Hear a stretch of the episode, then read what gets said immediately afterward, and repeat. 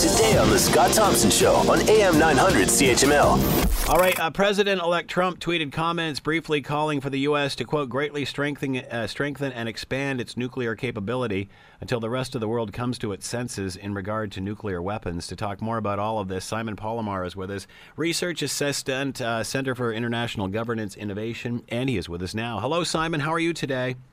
Hi, Scott. I'm well. How are you? Good. Thanks for taking the time at this time of year. We really do appreciate this. Uh, Simon, the uh, the Democrats said long before the election that they uh, were cautioning about having Trump so close to the trigger of nuclear weapons. Were they right here? You know, it's a, it's an interesting question because uh, this is, of course, unprecedented. Never before I have I seen an American president or president elect uh, opine on changes to U.S. nuclear policy on Twitter.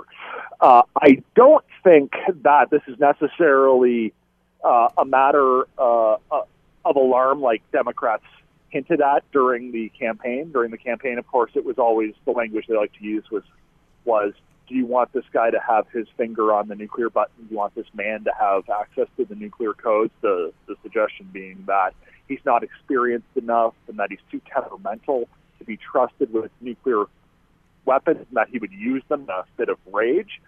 But I don't think that's what we're facing here. So, uh, you know, the the rhetoric is wrong in that regard. But this is nonetheless uh, uh, an interesting and somewhat concerning turn of events because when it comes to nuclear policy in the United States, uh, it's always been an area of national security policy where presidents and their advisors, Secretary of State, Secretary of Defense, are very, very, very careful about how they phrase things, how what messages they send, and it's always done very deliberately, carefully, and slowly, and not on a spur of the moment. So, how do we tell when the president elect is serious or he's just goofing? That's uh, really, I mean, that's the proverbial sixty-four thousand dollar question right now.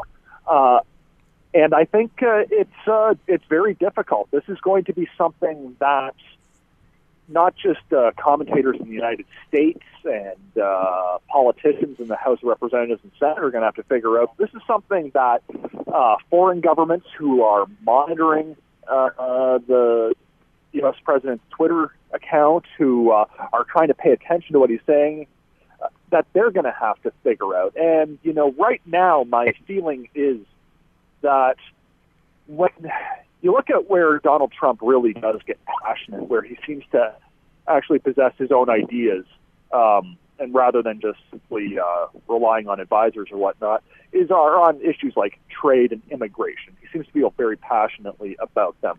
On an issue like uh, America's nuclear weapons, what kind of posture the United States should take with its nuclear weapons, throughout the campaign, he seemed kind of not fully informed and, and not particularly engaged or interested. This wasn't something that really, uh, you know, stirred his passions and got him fired up.